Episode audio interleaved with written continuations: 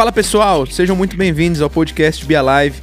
É um prazer ter você por aqui e nós já vamos começar. Mas antes, eu vou te pedir algo muito importante. Se inscreva em nosso canal, em qualquer plataforma de áudio que você esteja nos ouvindo, para que você receba em primeira mão todo o conteúdo que postamos por aqui. Que esse episódio seja relevante para sua vida. Tamo junto. Vocês estão felizes, líderes? Uma palavra de Deus para o coração da nossa liderança. Eu queria que você abrisse sua Bíblia comigo no livro de 2 Coríntios. 2 Coríntios, capítulo 4. 2 Coríntios, capítulo 4. Nós vamos ler esse capítulo inteiro, tá bom? Então fica com a sua Bíblia aberta, o seu celular aí aberto também, ou onde você esteja lendo a Bíblia. Nós vamos caminhar versículo a versículo, estudando o que Deus quer falar conosco aqui também, tá bom? Eu quero falar com você sobre a glória de Deus. Eu quero falar com você mais especificamente sobre o que 2 Coríntios 4 nos revela sobre o fato de termos o privilégio de carregarmos essa glória, de sermos é, pessoas que carregam dentro de si a glória de Deus, portadores, pessoas que carregam a glória de Deus. Mas antes de entrarmos para esse texto, eu queria dar um plano de fundo para você sobre como chegamos aqui em 2 Coríntios capítulo 4. Lá em João, capítulo 7, versículo 37 e 38, você não precisa abrir, diz assim: é um texto muito conhecido. No último dia e mais importante da festa, Jesus levantou-se em alta voz e disse: Se alguém tem sede, venha a mim e beba. Quem crê em mim, como diz a Escritura, do seu interior fluirão. Bom, você é um bom líder, você sabe, conhece muito bem esse texto. Mas para mim a parte mais preciosa desse texto é o início, onde ele diz no último dia e mais importante dia da festa. Que festa é essa? Você precisa entender que o povo judeu era um povo muito festeiro. O povo de Israel foi instruído por Deus a fazer muitas festas em sinais de adoração a Deus. E essa festa em questão de João capítulo 7 era chamada de Sucote, a festa das cabanas ou festa do tabernáculo.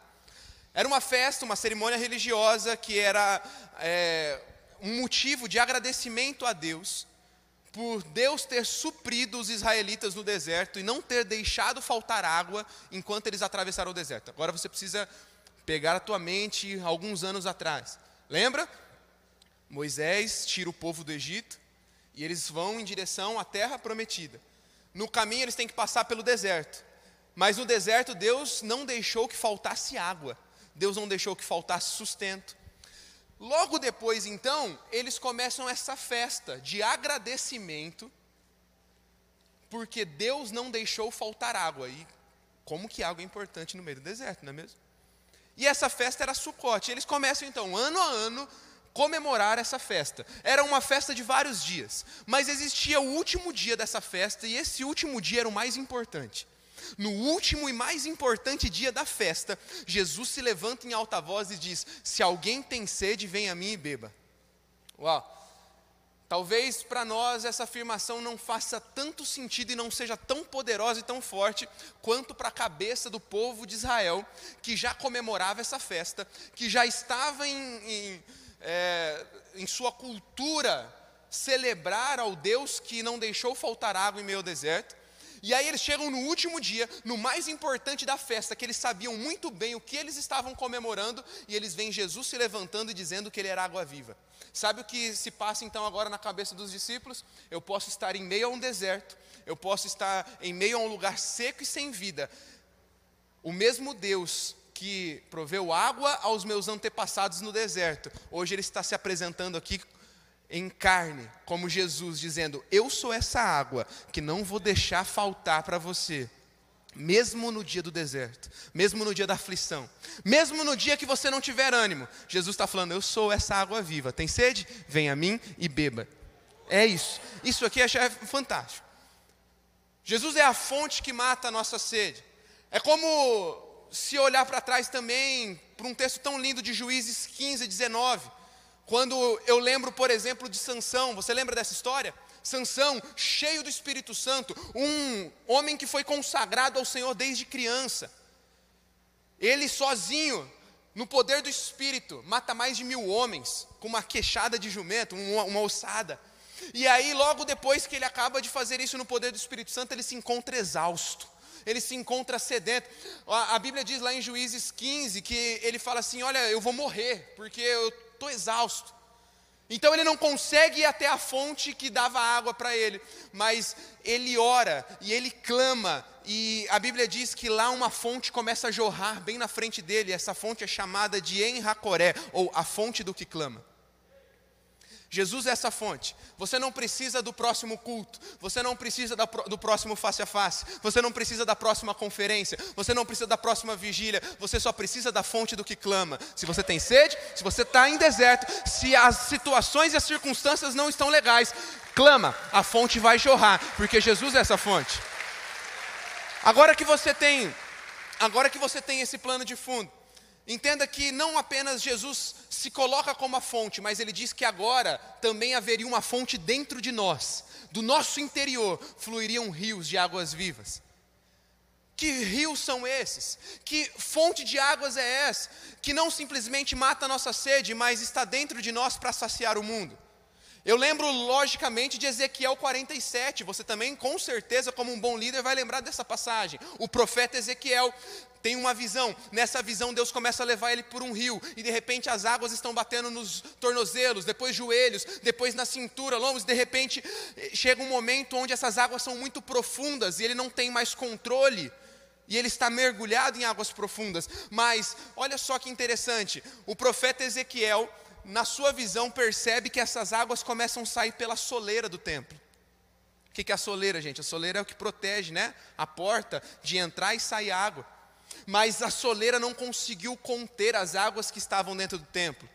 Essas águas saíram e por onde essas águas passavam, elas curavam, e onde havia morte começava a trazer vida. Agora, líder, a palavra de Deus diz que o templo hoje quem que é? Quem que é o templo? Eu e você somos o templo. O que Ezequiel 47 mais uma vez está nos ensinando é que não apenas a nossa fome, a nossa sede seria saciada, mas está totalmente ligado a João 7, quando Jesus diz que rios de águas vivas fluiriam de dentro de nós, porque nós somos o templo, mas a água não para no templo, ela tem que sair pela soleira, e por onde ela passa, ela vai levando vida, levando transformação, levando cura. E aí a pergunta fica: que águas são essas? Vamos pegar mais um texto tão conhecido. Eu estou falando de vários textos conhecidos, de você, um bom líder. Abacuque 2 diz que a terra vai se encher do conhecimento da, da glória de Deus, como as águas cobrem o mar, está aí. Se Jesus é a fonte de águas vivas que nos sacia, que fonte e que rios de águas vivas são esses que fluem de dentro de nós? Fala comigo, a glória de Deus. E aqui eu chego em 2 Coríntios 4, porque 2 Coríntios 4 vai me mostrar que eu sou um portador. Eu sou alguém que carrega a glória de Deus. Eu carrego esse rio. Eu carrego essas águas que têm poder para curar. Eu carrego dessas águas que têm poder para transformar. E o que é a glória de Deus? Você canta muito, nós cantamos muito aqui sobre a glória, mas o que é a glória de Deus? No Antigo Testamento, a palavra no hebraico era Shekinah, o sentido de morada, habitação, ou kabod, ou kavod, algo pesado, a presença manifesta de Deus. No Novo Testamento, que é escrito no grego, a palavra glória é traduzido como doxa. Doxa é a opinião de Deus. Glória, portanto, agora é a opinião de Deus. Quando clamamos pela glória, quando você canta glória, você está declarando que a opinião de Deus venha sobre você. E você já parou para se perguntar qual é a opinião de Deus sobre você? Existem muitas opiniões ao nosso respeito a opinião dos nossos amigos, a opinião dos nossos inimigos, a opinião de quem gosta da gente e de quem não gosta da gente. Mas você já se perguntou qual é a opinião de Deus sobre você? Ou melhor, você já se perguntou qual que é a opinião de Deus sobre a terra? A opinião de Deus sobre a humanidade? Porque se nós carregamos a glória, e a glória é a doxa, é a opinião de Deus, eu e você carregamos a opinião de Deus sobre o mundo. E como nós carregamos algo que nós não conhecemos? Hoje o Senhor nos faz refletir o que a opinião dele sobre a humanidade fala ao nosso coração. Se carregamos a opinião de Deus, que opinião é essa que nós carregamos? E 2 Coríntios 4 vai nos responder. Abra comigo aí que a gente vai começar a ler então agora. 2 Coríntios, Capítulo 4. Vamos começar do 1 aqui. Portanto, visto que temos esse ministério pela misericórdia que nos foi dada, não desanimamos. Antes, renunciamos aos procedimentos secretos e vergonhosos e não usamos de engano, nem torcemos a palavra de Deus. Ao contrário, mediante a clara exposição da verdade, recomendamos-nos a consciência de todos diante de Deus. Olha, olha isso aqui que interessante. Mas se o nosso evangelho está encoberto, para os que estão perecendo é que está encoberto. E o Deus dessa era cegou o entendimento dos descrentes, para que não vejam a luz do evangelho da glória de Cristo, que é a imagem de Deus. Mas não pregamos a nós mesmos, mas a Jesus Cristo, Senhor, e a nós como, olha só, e a nós como escravos de vocês por causa de Jesus. Pois Deus disse: das trevas resplandeça a luz, e Ele mesmo brilhou em nossos corações para a iluminação do conhecimento da glória de Deus na face de Cristo. Olha só isso aqui que interessante, para a iluminação do conhecimento da glória. A opinião de Deus sobre nós nos faz entender que muitos precisam do que a gente carrega. Ele está dizendo que se o Evangelho, as boas notícias, a opinião de Deus está encoberta, é para aqueles que são incrédulos que está encoberta. Não está encoberto para você. A sua visão é muito clara, a sua visão é muito nítida. Você conhece da glória, você foi tocado pela glória. Mas o que 2 Coríntios 4 está nos dizendo é que existem uma multidão de pessoas que não enxergaram ainda a glória de Deus, a opinião de Deus. É por isso que a sociedade está do jeito que está. É por isso que a cada dia que passa, a gente consegue enxergar uma degradação moral mais visível. É por isso que a cada dia que passa, a gente começa a ver valores, princípios deturpados, porque o mundo não conheceu a opinião de Deus. O mundo tem a sua própria opinião. Cada um hoje tem o seu próprio jeito de enxergar as coisas. Eu costumo falar que hoje não é mais sobre o fato em questão, não é sobre o que se diz, mas sobre quem se diz, porque cada um tem a sua opinião sobre tudo e sobre todas as coisas. Todo mundo quer ter a sua opinião sobre igreja, todo mundo quer ter a sua opinião sobre a Bíblia, todo mundo quer ter a sua opinião sobre religião, todo mundo quer ter a sua opinião sobre política, mas a pergunta que nós devemos fazer ao mundo é qual a opinião de Deus sobre todas essas coisas? Todo mundo tenta, da sua própria forma, interpretar como lhe convém. E a gente começa a entrar numa onda onde as pessoas começam, e o mundo começa de uma forma meio que egocêntrico, né? de uma forma totalmente egoísta, voltado para o seu próprio coração, porque o homem tem se provado cada dia mais egoísta. Separar, oh, isso aqui para mim serve, isso aqui para mim não serve. Como o pastor Marcelo falou no domingo, né? Começa a dizer que o errado é certo simplesmente porque quer fazer. E as pessoas começam, em nome do amor, a começar, não, ó, essa parte de Deus, essa parte da Bíblia eu gosto, essa parte eu também não gosto. Mas Deus, ele é amor. Mas o amor não é um Deus. E se Deus é amor, o amor deve ser como ele diz que é. E às vezes as pessoas começam a confundir as coisas. Agora, não adianta apontarmos o dedo e não apontarmos a solução. Você pode ouvir algo como eu acabei de dizer e falar assim: olha, é verdade, o mundo está indo de mal a pior. Está complicado, está difícil. Agora que está difícil, eu sei. Agora, quem é a resposta? É a igreja. E quem é a igreja? Sou eu. O que 2 Coríntios 4 está falando é que se o mundo ainda não conheceu a opinião de Deus, é porque alguém não transmitiu a opinião para ele. Quem carrega essa opinião? Eu. Você carrega dentro de você essa opinião, a gente precisa liberar essa opinião sobre o mundo. Mas vamos continuar. Olha o versículo 7. Versículo 7. Mas temos esse tesouro. Que tesouro que é esse, gente? Fala comigo a glória. Mas temos esse tesouro em vasos de barro, para mostrar que esse poder a que tudo excede provém de Deus e não de nós. Olha só que interessante aqui. Aqui esse texto já me ensina uma segunda coisa. Ele me ensina que a opinião de Deus sobre nós nos faz entender que o que a gente carrega não é nosso. E aqui eu volto a dizer: a minha opinião não serve para entregar para o mundo. O que eu acho, o jeito que eu acho que é certo fazer, não, não, não vale a pena. E sabe, isso aqui é uma lição preciosa para nós líderes. Porque quantas vezes a gente está falhando em nossa liderança, porque a gente está tentando fazer do nosso próprio jeito. Quantas vezes você já falou, já tentei fazer de tudo na minha célula e parece que nada dá certo? Já tentei fazer todas as estratégias possíveis lá na minha empresa, fiz todos os cursos, fiz todas as capacitações necessárias, nada deu certo. E eu não estou falando contra a capacitação. Se você precisa se capacitar, capacite-se.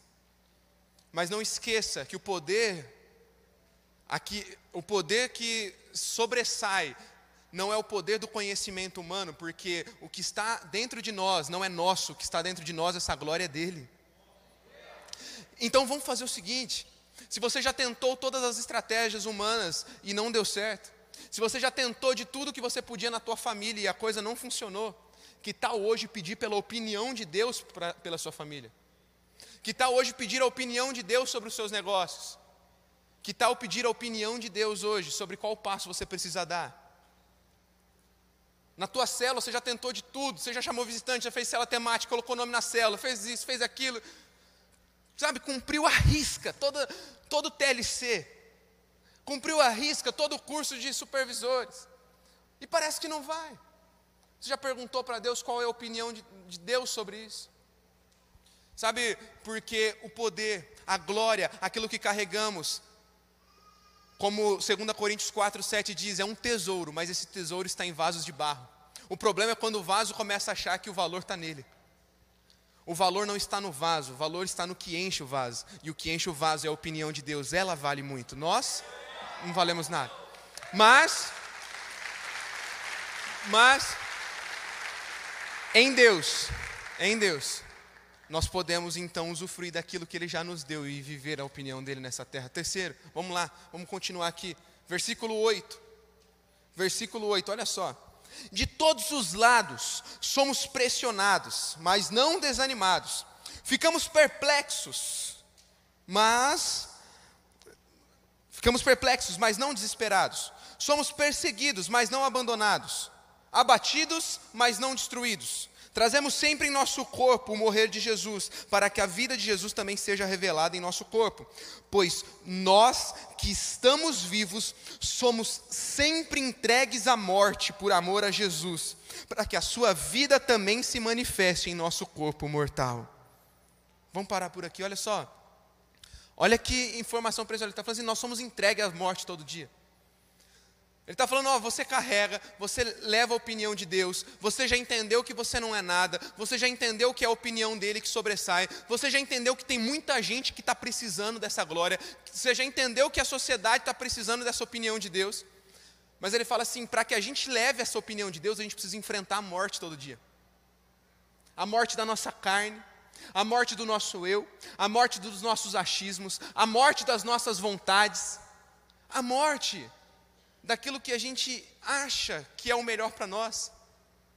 A morte das dificuldades, a morte do deserto, a morte do dia mal.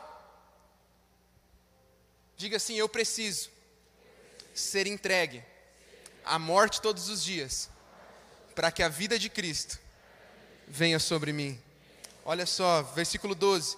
De modo que em nós a morte, mas em vocês vida, está escrito: cri, por isso falei, e com esse mesmo espírito de fé nós também cremos, e por isso falamos, porque sabemos que aquele que ressuscitou o Senhor Jesus dentre os mortos, também nos ressuscitará com Jesus e nos apresentará a vocês. Tudo isso é para o bem de vocês, para que a graça que está alcançando um número cada vez maior de pessoas, faça com que transborde as ações de graças para a glória de Deus. Agora, vamos para o versículo 16, olha só que forte isso. Para mim, é um dos trechos e um dos versículos favoritos da Bíblia, olha só. Por isso, não desanimamos, porque, embora exteriormente estejamos a nos desgastar, interiormente estamos sendo renovados dia após dia, pois os nossos sofrimentos, leves e momentâneos, estão produzindo para nós uma glória eterna que pesa mais do que todos eles. Aleluia! Uau, que texto lindo! Uau, você pode aplaudir Jesus por esse texto? Sabe, uma terceira coisa que eu entendo é que a opinião de Deus sobre nós nos faz entender que a gente não pode parar até, o que, até que aquilo que a gente carrega seja entregue. Eu não posso parar até que aquilo que eu carregue seja entregue. O que, que eu carrego? A glória. Eu sou portador do quê? A glória, da opinião de Deus. Enquanto eu não entregar a opinião de Deus aos homens, eu não posso parar. E deixa eu te falar, é cansativo a rotina e as responsabilidades de um líder, gente. Não só na célula, eu estou falando aqui com líderes de célula, mas deixa eu te falar. No trabalho, na família, na empresa. É fácil, Robertinho, liderar toda uma empresa como a tua? É fácil, Beto? Não é. É difícil ser líder. É por isso que ser líder é para poucos. É por isso que Deus chama todos para serem, mas nem todos serão líderes, porque não é fácil. Exige responsabilidade, exige mais empenho. Vão te trair, vão te decepcionar. Você certamente vai ter dia que vai se cansar, vai, vão ter dias que você vai se cansar tão profundamente, mas tão profundamente que você vai pensar seriamente em desistir, abrir mão de tudo. É ou não é? Mas eu quero te dizer que qualquer nível de liderança pressupõe problema, gente. Não há como, presta atenção, não há como você ser líder de nada. Não há como você ser líder de coisa alguma sem estar esperando problemas. Liderança pressupõe problema. Mas deixa eu te falar, o objetivo da vida não é evitar problemas, sabia? Tem gente que fala assim, então eu não vou ser líder. Se liderança pressupõe problema, deixa eu aqui quietinho. Deixa eu te falar, o objetivo da vida não é evitar dificuldades. O objetivo da vida é cumprir um propósito. Deixa eu te falar, nós precisamos nos mover por propósitos. Você certamente ouviu isso. Quando você foi abrir a tua empresa, quando você foi liderar a célula, não te falaram? Cara, liderar a célula, velho, você vai cansar. É ou não é? Quando você foi abrir tua empresa, não te falaram? Cara, abrir empresa no Brasil é bucha. Você não ouviu isso? Certeza que você ouviu isso. Ouviu ou não ouviu? Marcelo? Ouviu, todo mundo ouviu isso. Mas deixa eu te falar. O que te motiva a fazer não é o que os outros estão falando, porque você não nasceu para evitar problemas. Você nasceu para se mover por um propósito. E se os problemas estão no meio do caminho, a gente vai passar por cima deles. Deixa eu te falar. Todos nós já ouvimos isso. Eu lembro que muitas vezes antes de eu casar eu ouvi isso. Mas vamos casar? Muito novo. Curte um pouquinho mais. Você vai arrumar problema. Ouvi. Quem aqui casou mais cedo ouviu isso aí. Aí a gente casou, ó, cuidado, não engravida rápido, porque você vai arrumar problema. Não vai dormir mais, não, né? Vai arrumar problema. E aí eu fico pensando, quem disse que a gente nasceu para evitar problema? A gente não nasceu para evitar problema, a gente nasceu para correr para um propósito. Então, quando você casou, quando você teve teu filho, quando você abriu tua empresa, quando você assumiu uma liderança de célula, você não fez para evitar problema, você fez para ter problemas, passar por eles e correr ao teu propósito. Então vai, continua, não para. Não para. Você não nasceu para evitar problemas. Ei, olha só, Deus não usa ninguém, sabia disso? Isso aqui choca. Eu entendo a licença poética para quando a gente canta, Senhor me usa, mas Deus não usa ninguém, Deus chama pessoas. Corresponde ao chamado quem quer. E cara, isso aqui é muito forte, porque você não pode desistir do teu chamado, porque Ele está te chamando e só vem quem quer. Deus usaria pessoas se Ele pegasse você sem você querer, mas Ele está te chamando. Sabe, eu gosto muito, eu sou apaixonado pela história da rainha Esther. Você precisa ler essa história de novo. Todos, to, todo mês você precisa ler essa história na Bíblia. E eu gosto muito porque você conhece, você como um bom líder com certeza conhece, mas vamos trazer um plano de fundo aqui para você relembrar. Esther é levantada e colocada como rainha. E aí, o seu povo, que era o povo de Israel, o povo judeu, estava sendo ameaçado porque o rei em questão, casado com Esther, influenciado por outras pessoas más e sem saber que Esther pertencia a esse povo, queria cometer um genocídio esse, contra o povo judeu, queria matar todo mundo. Bom, Esther, então, Esther então está naquela posição. Ela sabe que o povo dela está passando necessidade, que o povo dela vai morrer, mas se ela abrisse a boca, ela podia morrer, porque ela vai contrariar o próprio marido, o rei. Ela acabou de se tornar rainha. Então, o tio dela, Mardoqueu, ou Mordecai, ele chega até ela e ele libera uma frase para ela, que essa frase é uma das frases também preferidas minhas das narrativas bíblicas. Ele chega para ela e fala assim: Olha, lá em Esther capítulo 4, lá no versículo 14, ele vai falar assim: Olha, se te calares, se portanto te calares, se você ficar quieta, se você não assumir a tua posição de portadora da glória, fica tranquila que de outra forma Deus vai levantar livramento para um povo. Quem, quem, se acha a última bolachinha do pacote só se dá mal, porque quem acha que Deus usa pessoas não entende como que Deus se manifesta. Deus não usa, Deus chama. O que Mordecai está falando, olha, Deus está chamando pessoas. Se você se calar nessa hora por medo, se você não se posicionar, tranquilo, o povo não vai passar necessidade. Deus vai levantar auxílio para o povo de outra forma. Aí ele fala, mas, e esse mais muda tudo. Quem sabe não foi por um tempo como esse que Deus te levantou essa posição de rainha. Deixa eu te falar, se você desistir da tua célula, se você desistir da tua casa, se você desistir dos seus filhos, se você desistir da tua empresa, do teu emprego, se você desistir, ele está falando, se portanto de calares, se desistir, Deus vai enviar livramento para as famílias que vão ficar sem emprego de outra forma. Deus vai enviar livramento para os teus filhos de alguma forma. Deus vai enviar livramento para a igreja de alguma forma. Deus vai enviar outro líder de célula para cuidar daquele rebanho. Mas Deus está falando, quem sabe não foi para um tempo como esse que eu te levantei. Não deixa passar essa oportunidade. Romanos 11, 29 vai dizer que os dons e o chamado de Deus são irrevogáveis. Hoje eu vim te dizer que, mesmo em meio aos ob obstáculos, o Deus que te chamou não errou, ele confia em você. Seu chamado é inegociável. Seu chamado é ser portador da glória, seu chamado é carregar da opinião de Deus. Você não pode parar. Você não pode parar hoje. Você nasceu para um tempo como esse. Versículo 18, para a gente encerrar. Assim, fixamos os olhos, não naquilo que se vê, mas no que não se vê. Pois o que se vê é transitório, mas o que não se vê é eterno. Uau, esse texto é esse texto é muito forte. Quarto e último lugar, eu entendo que a opinião de Deus sobre nós nos faz entender que a nossa recompensa não é aqui. Talvez você nunca vai ser recompensado aqui pelas famílias que você ajudou, sendo um bom líder, um bom patrão.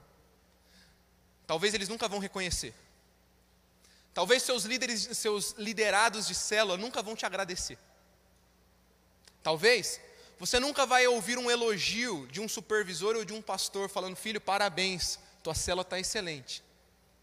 Talvez você nunca vai ouvir um elogio dos seus filhos ou um obrigado. Mas nós não estamos aqui por um problema, nós estamos aqui por um propósito. E a nossa recompensa não é terrena, nossa recompensa é celestial. E se você foi chamado para carregar a opinião de Deus, você precisa liberar ela sobre as pessoas, sobre a tua casa, sobre a tua família, sobre a tua célula, sobre a tua empresa, sobre tudo que você tocar. Não importa o que vão fazer em troca, não importa se vão te dar recompensa ou não, não importa se vão te aplaudir ou não. Você está fazendo para Ele, porque no céu você certamente terá recompensa. Eu quero orar por você. Eu queria que você se colocasse em pé no seu lugar. Eu quero orar por você. Eu quero eu quero, eu quero te chamar à frente, você que precisa de, um, de uma oração sobre isso, sobre um renovo aí das suas forças, das suas energias, da opinião de Deus sobre você. Talvez você estava esperando a opinião dos outros, a opinião do, dos, dos pastores, dos líderes, mas hoje Deus está liberando a opinião dele sobre você. E sabe, eu quero orar mesmo pela tua vida, porque você vai sair daqui entendendo que você é um portador da glória de Deus, você carrega a glória de Deus, você carrega a opinião dele. Essa glória que a palavra de Deus diz que quando ela enchia o templo, ninguém podia ficar de pé, Porque a opinião de Deus é muito pesada sobre nós. A gente não está pronto. A gente nunca está pronto para a opinião de Deus, porque ela não é humana, mas ela é perfeita. E as, as mesmas pernas que ficam bambas quando a opinião de Deus vem sobre nós e nos faz cair, são as mesmas pernas que se levantam fortalecidas para caminhar e entregar dessa glória, dessa opinião. Obrigado por ouvir esse episódio até aqui. Se você foi abençoado, eu quero te incentivar a compartilhar esse conteúdo com o maior número de pessoas que você puder. Se inscreva em nosso canal e também nos siga em outras redes sociais, arroba Juventude Alive. Até a próxima!